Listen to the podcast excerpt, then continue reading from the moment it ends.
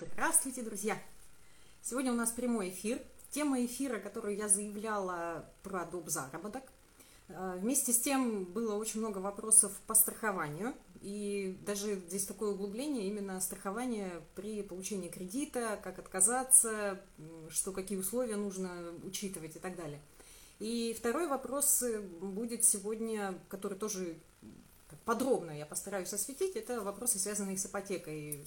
Поговорим про военную ипотеку и вообще про тему ипотечного кредитования. А, я всех рада приветствовать. Машите рукой, если вы уже видите и слышите. Ну и, безусловно, задавайте ваши вопросы уже здесь, в прямом эфире, для того, чтобы я могла быть вам максимально полезной здесь и сейчас.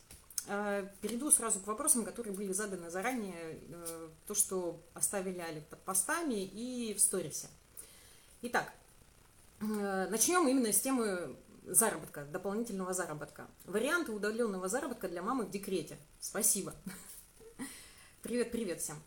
А, варианты удаленного заработка для женщины в декрете, ну, соответственно, являются удаленными. Вы можете заниматься транскрибацией, переводить э, видео или аудиотекст э, в печатный, вы можете устроиться удаленным сотрудником отдела продаж, вы можете заниматься обзвоном базы клиентов. И, кстати, э, вот на сегодняшний момент, так как очень многие компании ушли э, в удаленную работу, очень многие всех сотрудников высадили, и до сих пор как-то такая, знаете, смешанная история существует. Кто-то продолжает ходить в офис, кто-то ходит в офис на несколько дней, а в основном основную работу дома выполняет, то и возможностей для заработка стало гораздо больше.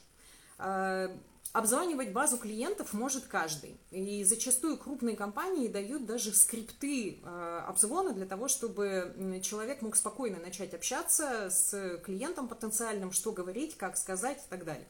Конечно же, при этом ну, учитывайте условия сотрудничества с компанией, чтобы вам оплачивали телефон обязательно, а может быть кто-то даже и специально выдает аппарат для обзвона. Я, например, когда ищу звонаря, я всегда выдаю свой телефонный аппарат, то есть у меня есть дежурная трубка, которую я человеку отправляю.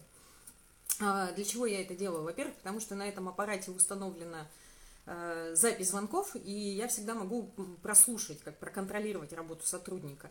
А, ну и, конечно же, так проще человека не напрягать, чтобы он там не свой телефон задействовал и не было у него никаких проблем и конфликтов. Вот у него есть рабочий номер, и он с этого номера рабочего обзванивает. На мой взгляд, для того, чтобы найти дополнительный источник дохода, нужно просто начать э, смотреть по сторонам. Э, потому что вот сейчас огромное количество возможностей заработка удаленно. И это не обязательно даже... Но большинство людей просто не соглашается. Зачастую вот люди просто не соглашаются работать именно на те профессии, которые предлагаются. Я, например, ищу звонаря уже достаточно давно. Люди приходят, проходят собеседование, их все устраивают, начинают работать. Когда уже начинается обратная связь, там, работа по э, звонкам, то есть, а скажите, вот почему вы здесь так повели, вот здесь вот почему-то вы не по скрипту говорили люди сталкиваются с трудностями, и вместо того, чтобы их преодолевать, они просто предпочитают увольняться. Вот это, на мой взгляд, уже такая э, сложная история. Если вам действительно нужна работа, просто не опускайте руки и, э, и ищите вариант, который будет, э, где вы будете взаимодействовать с работодателем.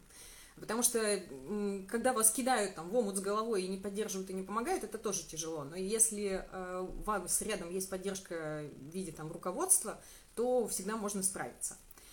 Какие еще варианты доп. заработка существуют? Конечно, монетизация своих каких-то уникальных качеств. Например, вы там любите вышивать, вы любите вязать. Пожалуйста, можно разместить объявление на Авито или даже в соцсетях о том, что вы занимаетесь вот этим, вот этим, и с радостью э, готовы помочь человеку удовлетворить какую-то свою фантазию.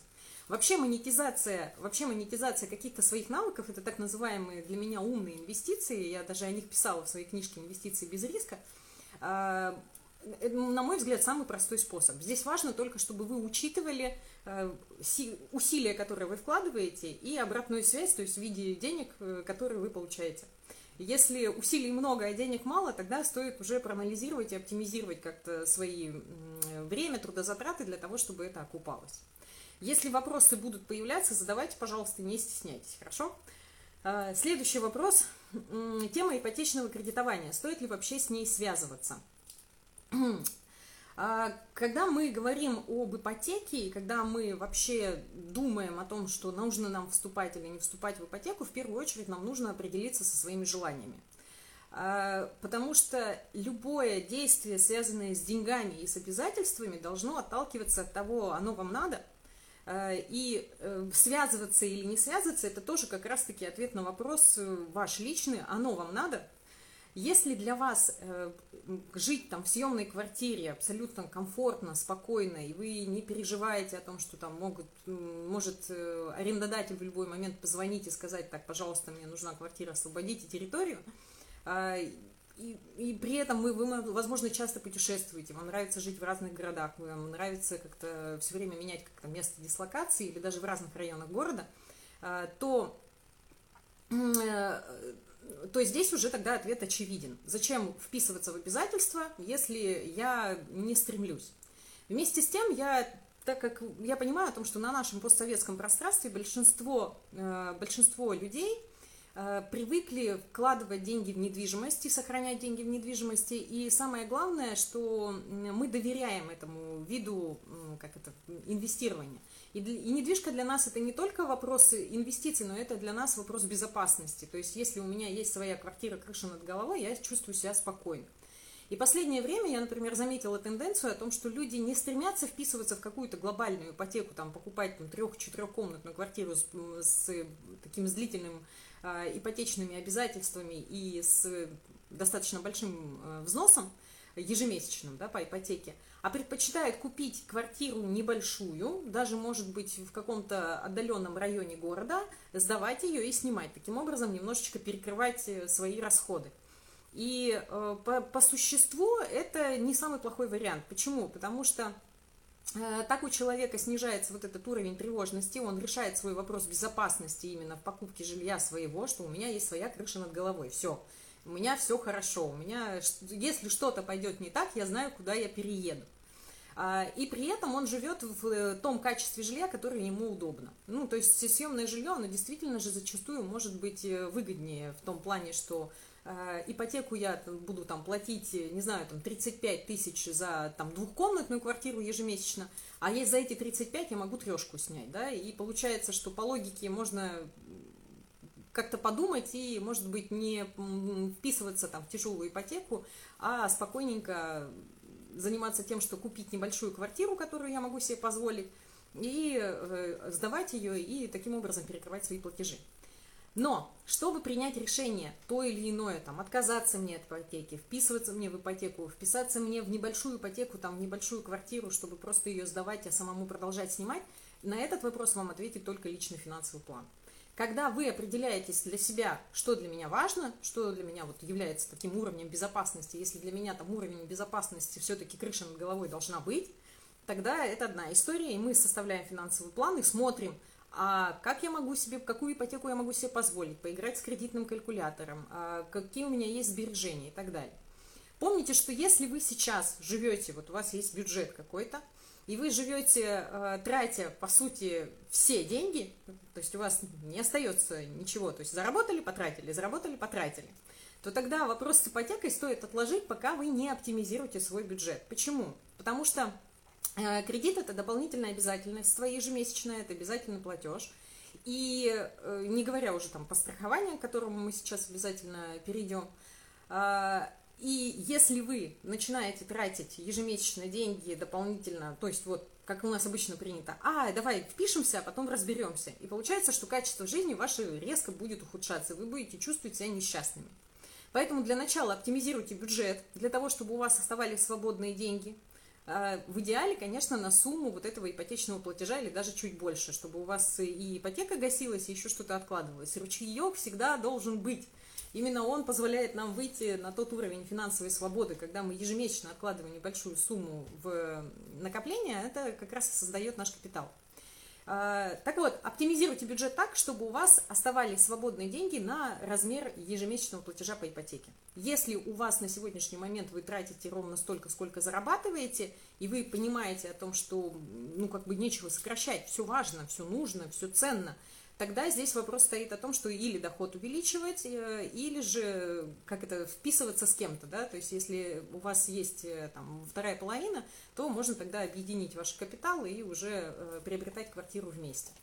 Надеюсь, я ответила на вопрос, стоит ли заморачиваться с ипотечным кредитованием. Стоит, если для вас это важно, и обязательно составьте финансовый план. Потому что реализация целей именно финансовых, она как раз и дает то самое удовлетворение. У нас, к сожалению, большинство людей сейчас э, живет с минутными какими-то желаниями, то есть мы их привыкли так быстро удовлетворять. Э, и кажется, что что-то глобальное, что-то большое невозможно. Все возможно, если вы разумно будете распределять деньги. Вот финансовый план в этом как раз поможет. Более подробно о финансовом плане, о том, как составить инвестиционный портфель, как распределять цели, мы будем говорить 28 сентября на онлайн-семинаре. Я сейчас как раз, вернувшись из отпуска, начинаю активную подготовку к нему. А, если кто-то подписан на нашу рассылку, я там отправляла даже предложения, связанные с выбором темы семинара – Э, Наверное, завтра разместим, а может даже и сегодня разместим э, сообщение в, ну, в Инстаграме для того, чтобы вы тоже повыбирали тему семинара на 28 сентября. А, предварительно э, или тема про инвестиции, или тема про выгорание и как, собственно, финансовый план и инвестиционный портфель помогает работать с выгоранием, бороться с ним. А, и, по-моему, еще первая тема, ну, там еще один вариант был вообще как личный финансовый план составления его и инвестиционный портфель.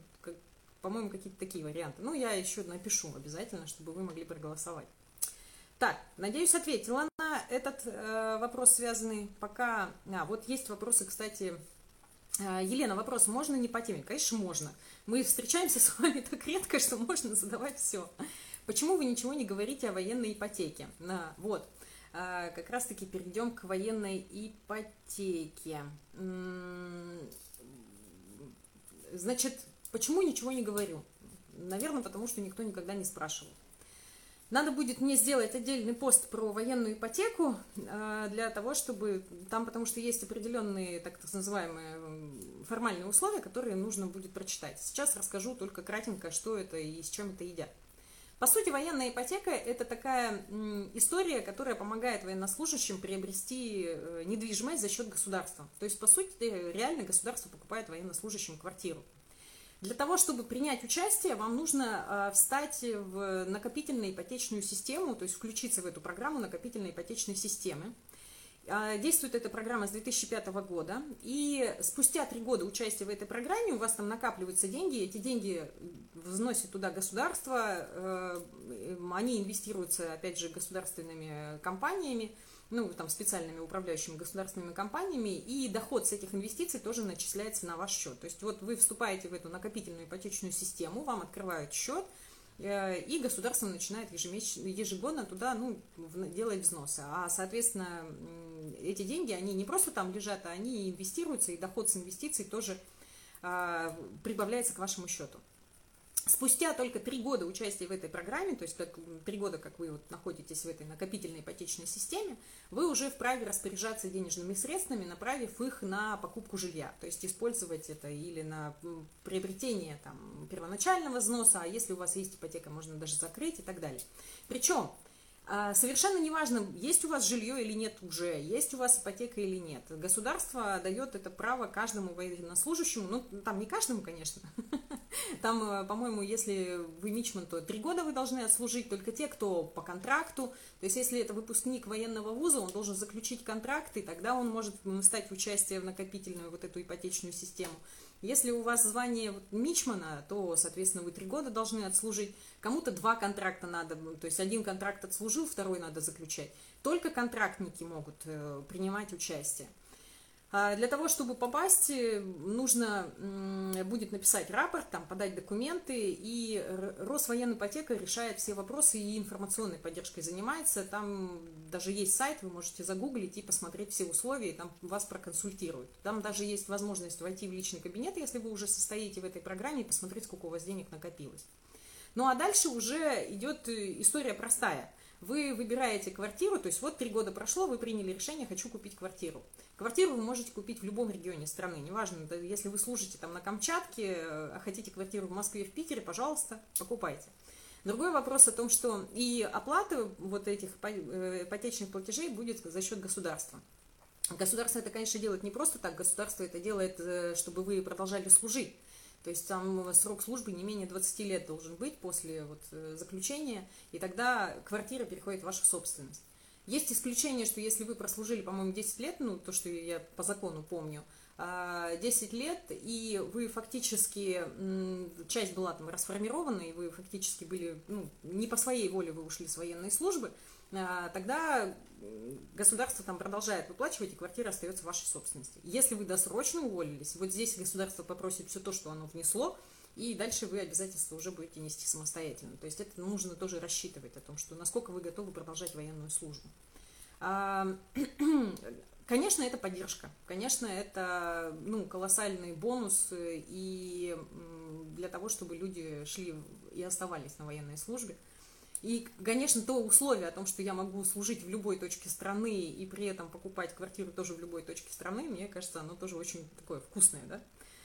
А, что делают банки, когда вы уже приходите к ним? Вы должны получить, ну, вот, находились вы в течение трех лет в этой программе, у вас там накопились деньги, вы берете так называемое свидетельство из этой программы о том, что вот такая сумма у вас есть. И вы с этим свидетельством обращаетесь в банк в рамках получения военной ипотеки. Банк будет оценивать, сколько вам служить осталось, а, вот видеть будет сумму вот этого первоначального взноса, и он, конечно же, будет рассчитывать, а сколько государство вам будет вносить. И государство ежегодно делает, э, повышает вот эти взносы э, в соответствии с инфляцией, и банк высчитывает, а какую сумму получит, например, э, какую сумму кредита я могу дать человеку. Потому что вот государство выплачивает за него, ему служить там осталось до, там, до 45 вот столько-то, обычно все равно все банки смотрят на ваш пенсионный возраст. То есть они все равно руководствуются тем, что военнослужащие в 45-50 уходят на пенсию, и, соответственно, до этого момента банки будут стремиться, чтобы вы погасили эту ипотеку. И как следствие сумма кредита, да, она может быть небольшой, но за счет это, зато это за счет государства. И дальше они говорят, вот, дорогой военнослужащий, э, тебе там осталось служить столько, э, первоначальный взнос у тебя такой-то, государство будет гасить вот в таком-то размере, там, с учетом инфляции, соответственно, мы тебе можем такую сумму кредита дать. Ну, и вы можете выбрать э, жилой дом с, с обязательно на землях э, индивидуального жилищного строительства, чтобы была возможность зарегистрироваться там, а, квартиру, даже в далевке можно выбрать. А, я надеюсь, ответила. Если что, задавайте уточняющие вопросы. С радостью еще раз повторю. Так, следующие вопросы, связанные со страхованием, а, которые были.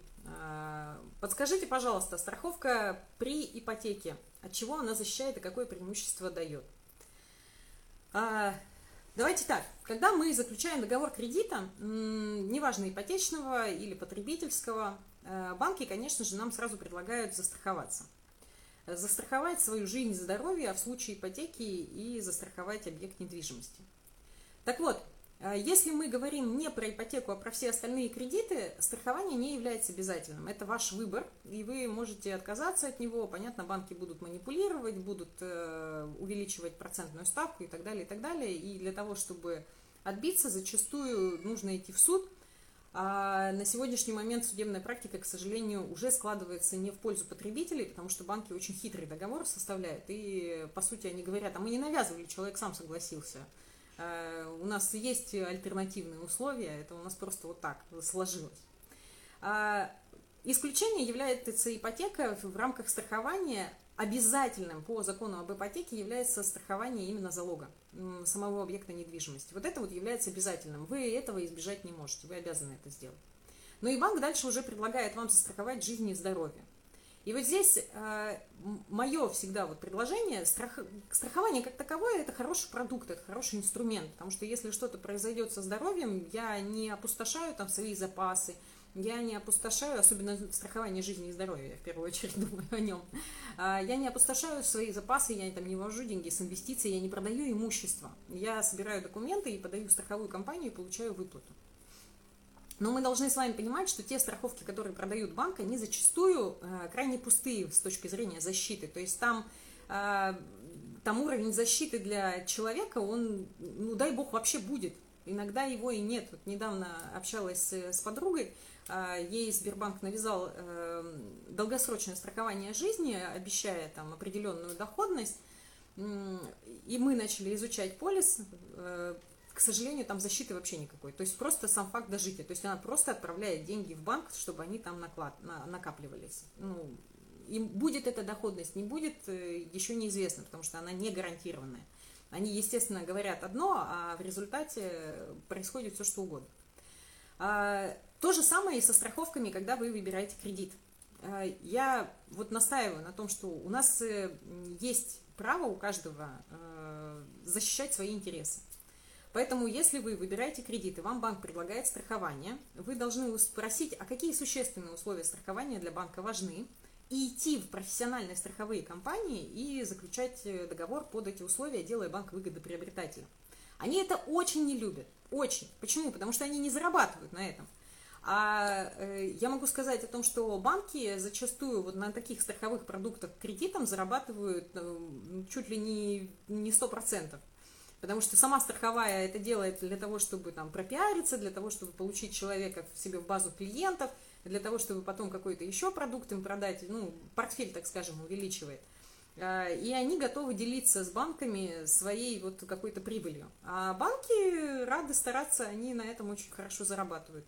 Даже в практике была история, когда э, брали ипотечную страховку, банк, э, через банк заключать э, со, со страховой компанией там что-то в месяц нужно было, а, а в год, в год нужно было платить там 25 тысяч, просто пришли с теми же условиями в страховую компанию, не через банк делали, просто пришли с теми же условиями в страховую компанию сказали, хотим вот страховку с таким уровнем защиты и так далее – там что-то вышло, э, что-то в районе 7 тысяч в год. То есть представляете, какая разница, если через банк заключать и просто напрямую с адекватным страховщиком. Поэтому не бойтесь торговаться, не бойтесь защищать свои интересы. Если вы еще не заключили ипотечный договор, а, и у вас есть вы, у вас всегда есть выбор. И, соответственно, ну, я всегда пропагандирую, что правовое государство в нашей стране будет только тогда, когда мы будем свои права защищать. Если мы не будем защищать, оно не станет правовым. никому это не надо. У нас всегда будут продавать нам все, что угодно. Поэтому а, обязательно а, проводите с банком переговоры, и если вы еще не успели заключить договор, ходите, смотрите, ищите наиболее выгодные условия для себя, и дальше проводите с банком переговоры на тему того, что вот у меня есть страхование, вот вы являетесь выгодоприобретателями, в чем проблема? Можно дойти даже до начальника отделения, получить письменный отказ, а потом сходить его обжаловать. Но, как показывает практика, когда человек очень настаивает, обычно банки идут навстречу и спокойно принимают эти страховки, скрипя зубами, потому что, да, они не заработали, но они все-таки соглашаются. Вторая история, если вы, предположим, уже застрахованы, у вас уже есть там ипотечный или потребительский кредит, и у вас уже есть страх, страховой продукт, который дорогой, предположим. Здесь можно сделать иначе, здесь нужно, здесь будет сложнее, я сразу говорю, потому что когда мы еще не заключили договор э, кредитный, проще договариваться, да, на берегу.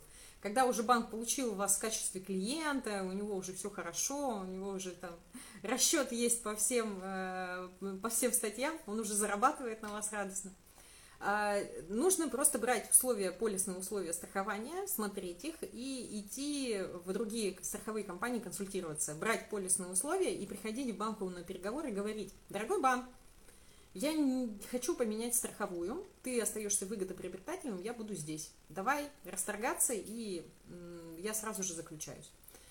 Будет сложно, будет тяжело. Зачастую, наверное, нужно будет даже нанимать юриста, потому что юристы все-таки умеют вести переговоры и настаивать на своем. А, но есть шанс всегда. А, так. а, так, ну, мне кажется, рассказала, да? Страховка по ипотеке.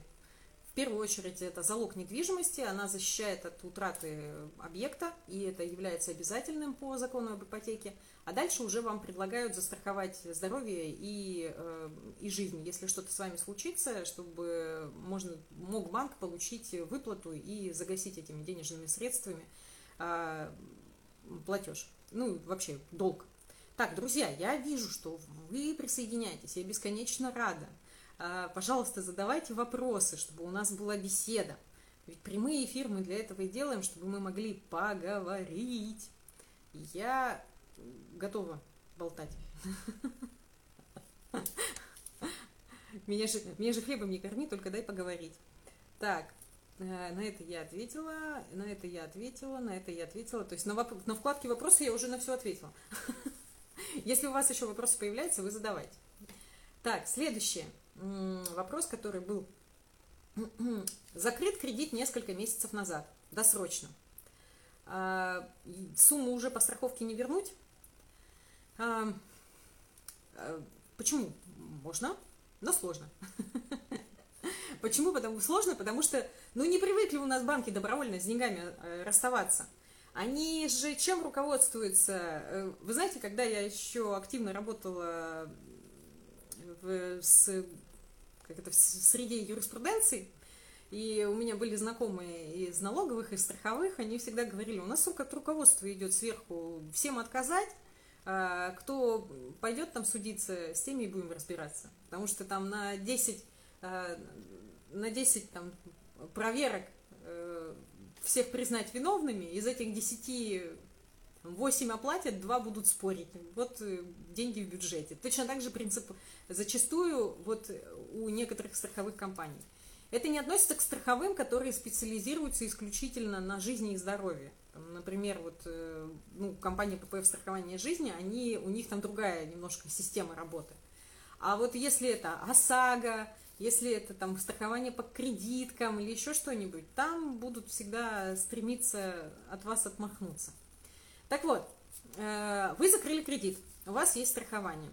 Э, если вы оплачивали год, то вы теоретически можете попросить страховую компанию сделать перерасчет и вернуть излишне уплаченные денежные средства.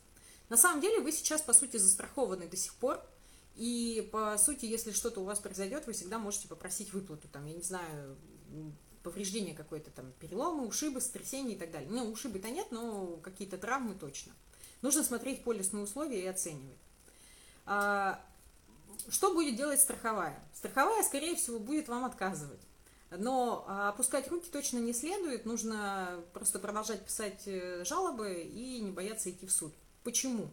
Потому что э, все споры, связанные с банками, со страховыми, они подпадают под закон о защите прав потребителя, а по этому закону вы не платите госпошлину. И, соответственно, вы потеряете только свое время. А, ну, а может быть и не потеряете, а может по итогу заработаете. Поэтому стоит э, оценивать. Если вы застраховали, вот очень последнее время банки вообще отвратительно стали себя вести, мне это крайне, как это, знаете, как и юриста, как финансиста, это меня крайне раздражает, но вот система такая, к сожалению, сложилась. Э, человек заключает любой там потребительский или кредитный договор, там, предположим, на 5 лет, и банк сразу ему продает страховку на, все, на весь период страхования. А человек берет и закрывает за 2 года кредит, и, соответственно, за 3 года взносы он более чем имеет право вернуть. И вот здесь вот э, зачастую переписка не помогает, то здесь точно однозначно надо идти в суд и не бояться. А, у нас в клубе «Деньги есть всегда», э, есть огромный пакет документов, там, связанных э, с ну, рыбой юридические, так что все участники клуба могут э, всегда залезть и посмотреть. Ну, а если вы еще не в клубе, то заходите, чтобы всегда была поддержка. Новый вопрос появился. Приятно. Так, скажите, пожалуйста, что вы думаете, стоит ли туда вкладываться? Ну, в общем, называют там платформу, не буду произносить вслух, чтобы не, не звучало с моих уст. Сделаем разбор подробный в четверг. А сейчас э, могу рассказать только какой порядок для того, чтобы посмотреть, понять, стоит ли вкладываться или нет. А, когда вам предлагают какую-то инвестиционную идею, куда-то вложиться, друзья, знакомые, близкие и так далее, э, сразу же оценивайте, есть ли у вас свободные деньги. Это первое, что вы должны сделать. Потому что инвестировать можно только на свободные. Инвестиции не должны быть самой целью. Инвестиции это как инструмент. Э, как там, я не знаю, сковородка нужна, когда вы идете на кухню готовить, как э, молоток нужен, когда вы идете гвоздь забивать. Сами по себе вы их в сервант не ставите и не наслаждаетесь. Ух, боже, какая у меня прекрасная сковородка. Не, если вы постоянно готовите туда, если вы постоянно делаете ремонт туда, вы можете и молотком восхищаться. Но в целом для жизни человеку это как инструмент. Нужен только тогда, когда есть в нем потребность. Также и с инвестициями. Мы направляем на них только свободные деньги, то есть те, которые мы не воспользуемся в ближайший год-два, а, которые не относятся к какой-то глобальной финансовой цели, которую мы опять же закрываем в ближайшее время – Э, которые не являются нашим финансовым резервом. Финансовый резерв это отдельно, он должен быть. Э, деньги на инвестиции это отдельно, это свободные деньги, на которые я не претендую здесь сейчас. Ну и дальше, вот у вас возникло, у вас есть там, предположим, сбережения, которые вы можете направить на инвестиции, вы, у вас нет в них потребностей, при этом у вас остается и запас денег, там, так называемый финансовый резерв, и в случае, если что-то пойдет не так, вы всегда знаете, как действовать и руководствоваться чем. Так вот, а, предлагают вам крутую инвестиционную идею. Что делать?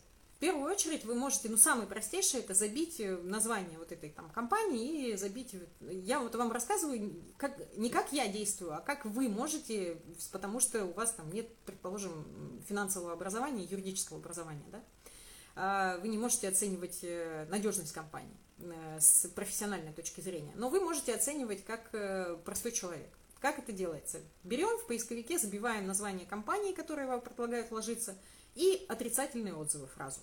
И дальше начинаем вот просто скроллить ленту и читать статьи с разными отрицательными отзывами. Можно написать название компании и там слово «мошенники». И опять же начинать скроллить ленту. Что-то да вылезет, то, что вас натолкнет э, на какую-то мысль, как, э, на какие-то рассуждения, на какой-то анализ. Если с точки зрения профессиональной, как я это делаю, я, залезая на сайт компании, я сразу же ищу их э, регистрационные данные, там, ИНН, ОГРН и так далее. Залезаю дальше на сайт налог.ру, там есть раздел «Проверь себя и контрагента», э, вбиваю, соответственно, номера и смотрю, а соответствуют ли у них э, виды деятельности в ЕГРЮ тому, что они говорят на сайте. Зачастую не соответствует.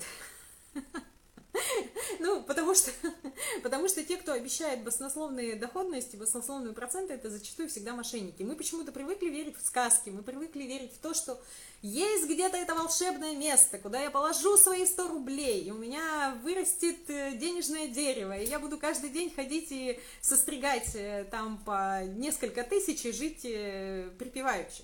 Нету такого места. А это такое место возможно только спустя, если вы регулярно вкладываете в инвестиции, там спустя лет 10, не меньше. А, ну, как бы зачастую, потому что этот период позволяет пережить э, несколько там экономических кризисов. А нашей стране, может, даже побольше, потому что мы в развивающемся рынке живем, и у нас волатильность рынка гораздо выше. После того, как вы посмотрели на сайте налог.ру э, там, все документы, все там акведы и так далее, дальше обязательно залезаем на сайт ЦБ и пробиваем их там. Если вам предлагают вложить деньги в компанию, любое привлечение денежных средств э, от населения – это лицензируемый вид деятельности. Не продажа услуг, когда у вас идет, да, вот я продаю свои услуги, я там продаю свои книги. Понятно, мне для этого лицензия не нужна, я продаю услуги и товар. А если э, вам предлагают вложиться, чтобы проинвестировать, вот это вот привлечение денежных средств, это, инвести... э, это как раз-таки лицензируемый вид деятельности, и на сайте ЦБ должна быть лицензия. Э, любые сомнения сразу нет. Любые сомнения сразу нет. Эксперименты не приводят к прибыли. Эксперименты приводят к потере. Более того, вы сами себя этим развращаете. Вам кажется о том, что если человек попадает в эту ловушку, вот эту вот мыслительную о том, что есть такое место, где можно быстро заработать и много, а, потом э, проигрывает, вот экспериментируя, проигрывает, и дальше он уже начинает э, пытаться отыграться, пытаться оправдаться. А там только единственный правильный выход – попробовать вывести или зафиксировать убытка. Ну, первый шаг – не входить вообще ни в какие вот эти блуды. Второе, если попали, то выводить, э, если не получается, фиксировать убыток и больше не экспериментировать. Потому что гораздо больше мы денег теряем именно на экспериментах, на разбеге в этих экспериментах. Елена, добрый день. Какое у вас отношение к управляющей компании Альфа? Дорого. То, что я смотрела, э, у Альфы реально очень высокие тарифы и есть на рынке дешевле. Если мы говорим, э, ну, Вообще, в целом, когда вы выбираете какую-то управляющую компанию э, на что-то, э, там, предположим, на инвестиционный портфель, на, предположим, там еще на что-нибудь, э, то вы доверительное управление, то вы должны сравнивать, сколько они денег берут за свои услуги. потому что доходность может не случиться, а расходы вам уже гарантированы. И, ну, я на самом деле же не сторонник доверительного управления. На мой взгляд, нет ничего проще составить один раз, разобраться в инвестициях. Вот 28 сентября будем говорить об этом подробно. Можете к этому моменту прочитать книжку «Инвестиции без риска».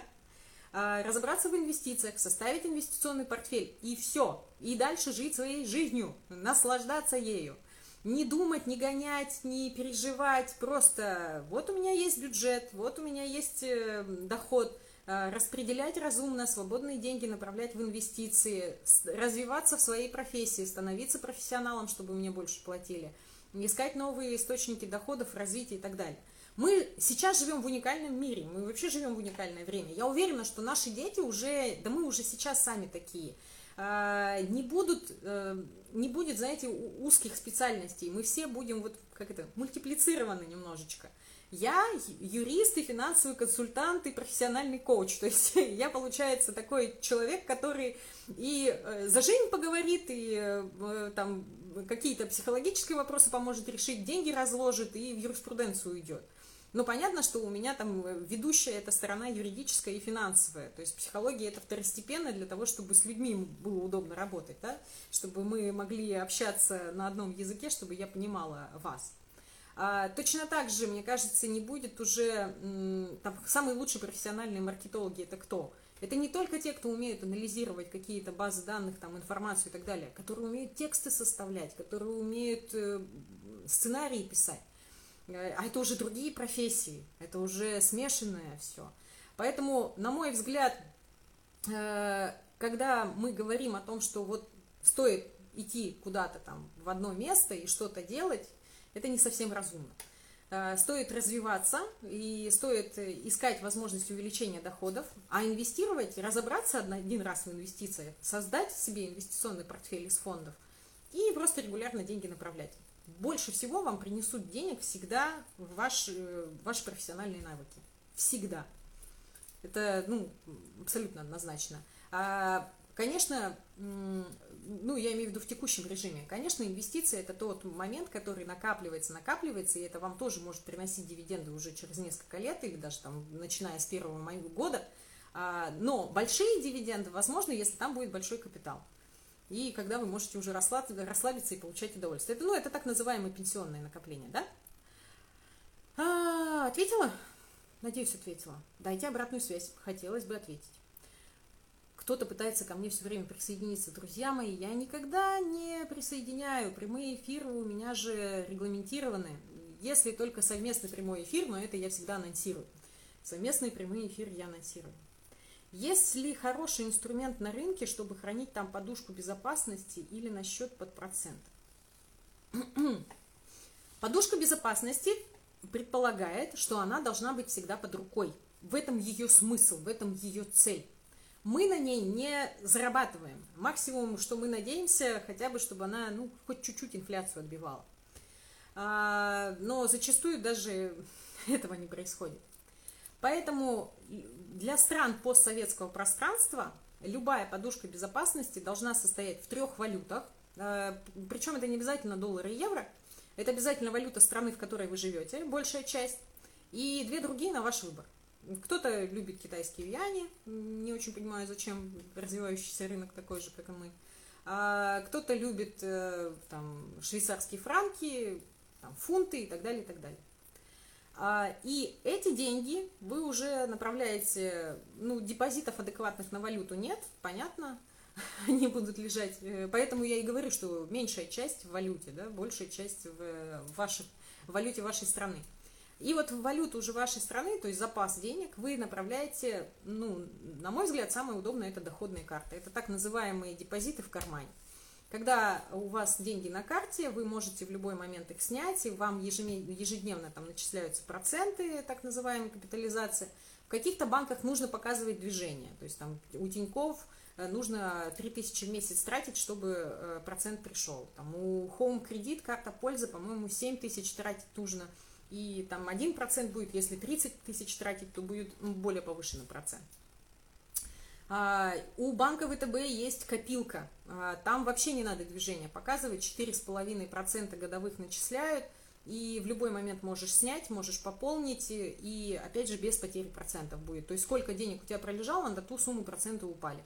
Э, достал, на меньшую сумму начисляется. Ну, то есть, на мой взгляд, это самое удобное. Помните, что финансовый резерв – это как запасное колесо в машине. Если мы едем на машине, нам не нужно запасное колесо в гараже, оно должно быть вот здесь, в машине. Так и финансовый резерв, он всегда должен быть по другой. Ваше желание на нем там как-то заработать очень сильно не совсем верно. А вот уже то, что сверху, финансовый резерв не должен быть там глобальным, да, он не должен быть большим. 6 месячных э, ваших э, там, доходов или расходов, в зависимости от того, э, как внутренне вы готовы. То, что, ну, я, например, трачу меньше, чем зарабатываю, э, но мой финансовый резерв от моих доходов идет, потому что, э, ну, мне так спокойнее, я большой консерватор, и мне так спокойнее. А, у вас может быть своя история. Так вот, 6 месячных э, расходов или доходов на это финансовый резерв, все, что сверху, это мы уже направляем в инвестиции. Или на цели финансовые. То есть, если у нас есть какая-то финансовая цель, то мы направляем на эту финансовую цель, на закрытие финансовых целей. А если нет финансовых целей в ближайший год-два, там ни, ни ремонта, ни машины, ни обучения, ни там ничего, чего, чего, а, то все в инвестициях, и пускай оно там на долгосрочной перспективе работает и накапливается. Я надеюсь, я ответила. Так, так, так, так. Елена, а будет еще тренинг «Энергия есть всегда»? В живом формате? Он, он на самом деле существует, вы его можете купить в любой момент – то есть, если вам интересно, вы можете залезть на сайт fincult.ru и, пожалуйста, оставляйте заявку, он там есть в магазине, вам позвонят и расскажут условия, и можете начинать работать, куратор будет вам подключен, никаких проблем. А буду ли я его перезаписывать? На сегодняшний момент пока я не могу сказать, потому что у меня вообще грандиозные планы по реструктуризации немножко своей деятельности. Мне большое желание есть выйти ну, у нас с каналом Лен ТВ 24 мы запустили рубрику еженедельно. А, и у меня сейчас будут съемки системные. То есть вот на следующей неделе я там во вторник на съемки опять бегу. А потом у меня задача стоит перед издательством книгу отдать. Если мой сейчас издатель меня видит, редактор меня видит, простите меня, пожалуйста. Я обязательно все, все сделаю и исправлюсь. Вот. А потом у нас с редактором была договоренность, что после той книги, которую я должна, я должна еще там несколько проектов дописать у меня, потому что наработки тоже есть. А, в общем, планы у меня грандиозные, они их надо реализовывать, и поэтому перезаписывать, там, делать э, новый тренинг «Энергия есть всегда» э, в живом формате вряд ли. Ближайший год точно нет, потому что тот год, этот год уже расписан, то есть, ну, я имею в виду до следующего э, лета уже все планы расписаны по запускам и по всему остальному. А, но если вам хочется, вы можете энергии, энергия и время есть всегда, можете в любой момент начать вступить в него и продолжать работать. Все есть, все в доступе. Так, ответила. Вообще, этот тренинг э, энергии энергия есть всегда, он, э, по сути, про эмоциональный интеллект, про тайм-менеджмент, про а, ну, как, как четвертая ступень тренинга «Деньги есть всегда». Потому что он родился как раз-таки именно потому, что очень многие люди – не могли найти общий язык в семье, э, связанный с деньгами. И там зачастую, ну, вплоть до конфликтов, там, вплоть до разводов и всего остального. Ну и мы, я начала там анализировать инструменты и вот как раз-таки создала то, то, что вот весь багаж там знаний, который есть, все это структурировала и вы, выдала методологию.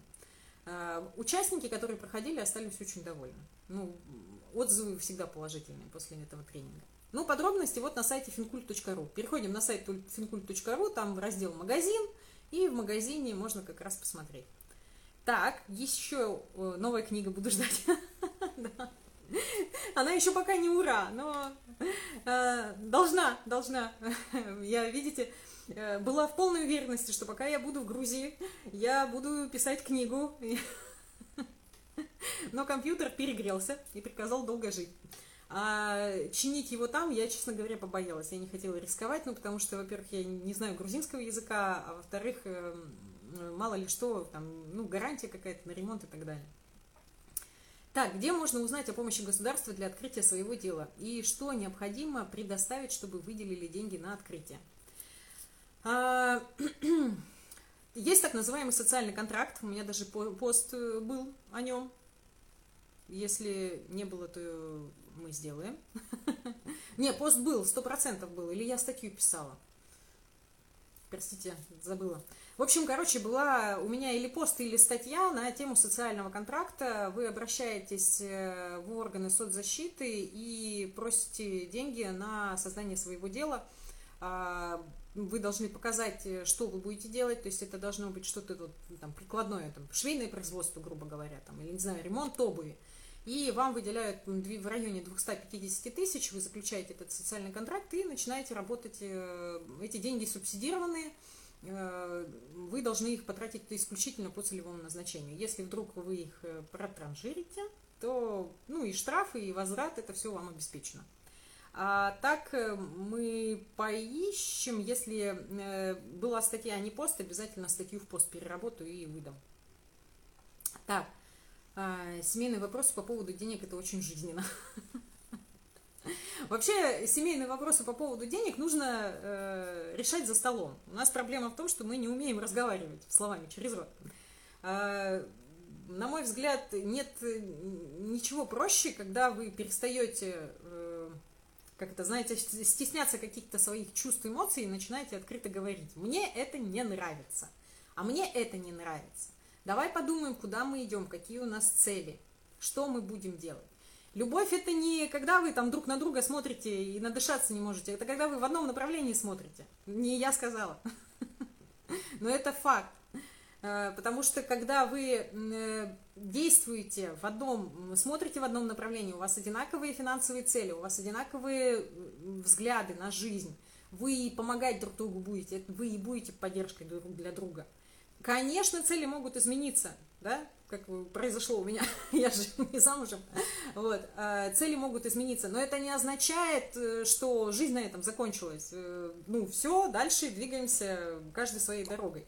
Ведь э, этот же процесс, который очень интересен, ну, жизнь сама по себе, она интересна, она увлекательна. И гораздо приятнее двигаться к чему-то. Не вот не жить, вы знаете, в какой-то такой опустошенности, а вот определиться с желаниями, понять, чего я хочу, что меня вдохновляет, и двигаться к этому. Но об этом мы еще поговорим 28-го, потому что я все-таки склоняюсь, э, вот в моем поле очень много людей, которые говорят постоянно про выгорание, про усталость и так далее.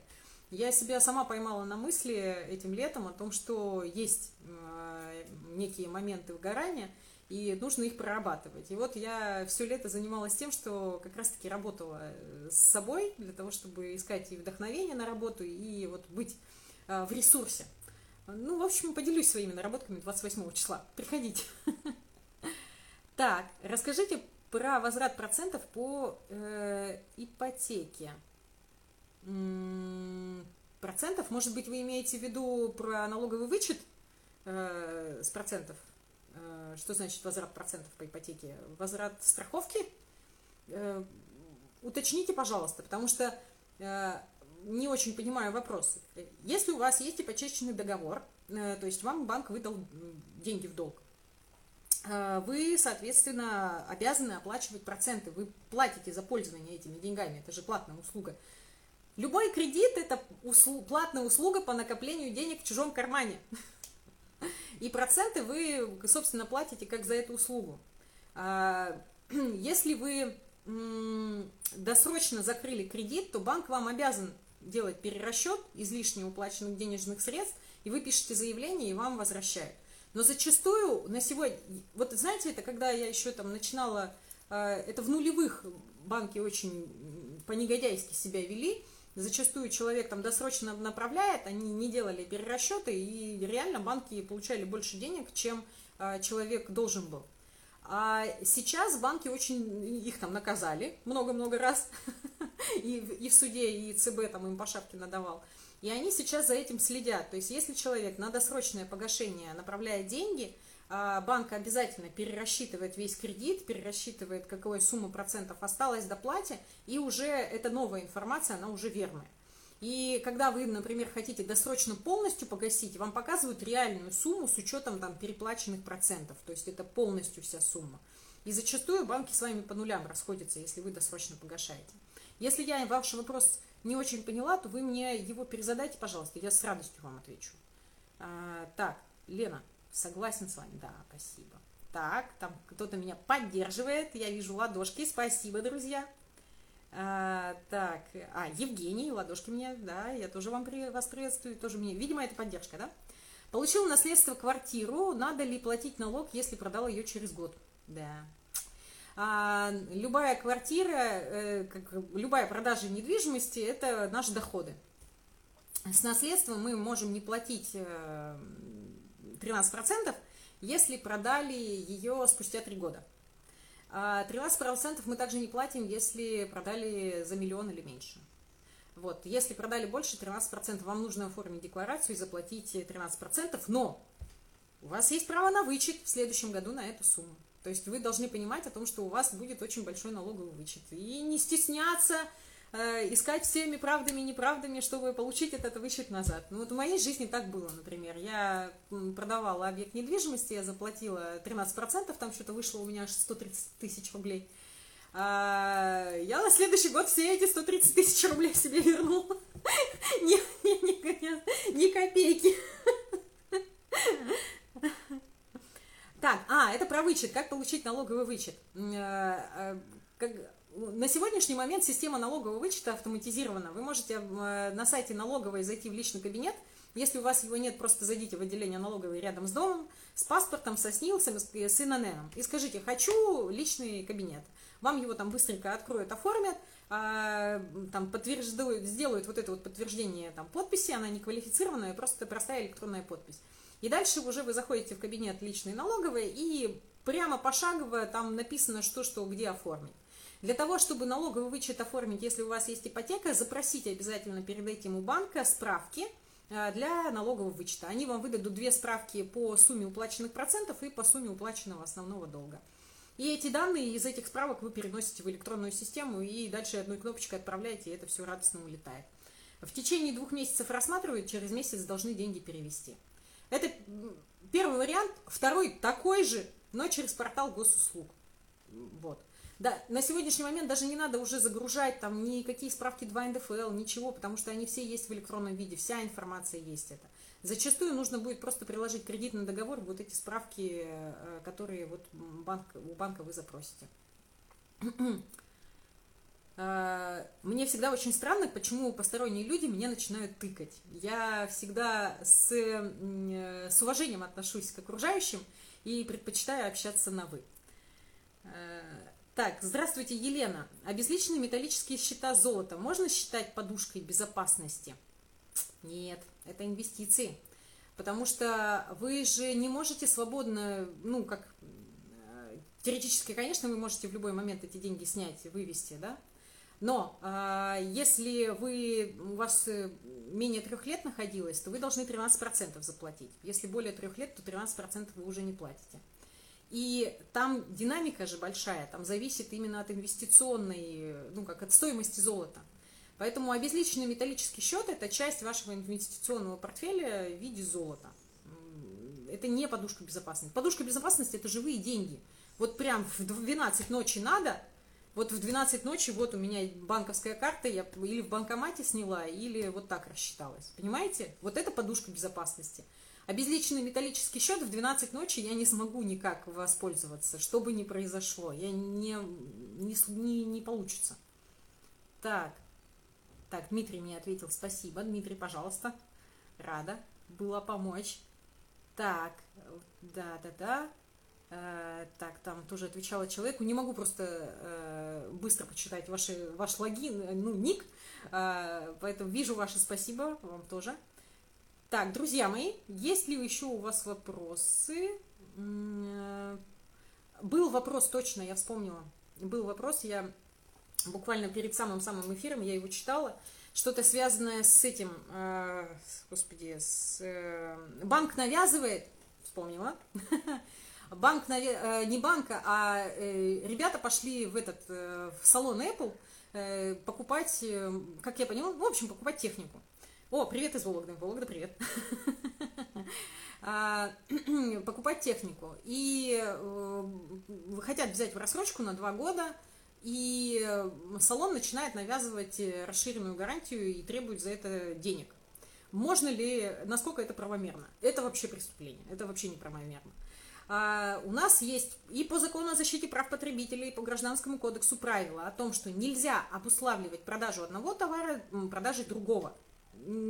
Грубо говоря, если я хочу купить корову, не надо мне продавать колокольчик. Что типа, вот ты купи корову и колокольчик вместе с ней. А, я хочу купить только корову. Или наоборот, я хочу купить колокольчик, не надо мне продавать корову, навязывать. Это неприемлемо. Если это происходит, то вы можете написать претензию, я бы написала на имя руководителя, то есть пускай они, сделаем хитрее, да, они вам отказываются продавать MacBook в рассрочку на два года, требуя, чтобы вы заключили вот эту расширенную гарантию. Вы говорите, ребята, пожалуйста, в письменном виде изложите ваши требования, почему вы отказываетесь нам продавать. На эту бумажку мы начинаем писать э, на имя директора, а, следующее. Уважаемые господа, в соответствии с законом о защите прав потребителей нельзя обуславливать продажу одного товара продажей другого. Это неприемлемо. Это, ну, все. А, в связи с этим объясните, пожалуйста, поведение ваших сотрудников, почему они на этом настаивают. Э, или что, нам обратиться в суд за защитой своих интересов? А, об обязании. В суд э, можно обратиться об обязании продать вам товар MacBook в рассрочку на два года без этой расширенной гарантии. И я бы еще и в прокуратуру сходила. Ну, по крайней мере, как минимум, я бы написала. Может быть, организовать проверку органов прокуратуры на добросовестность соблюдения э, закона о защите прав потребителей.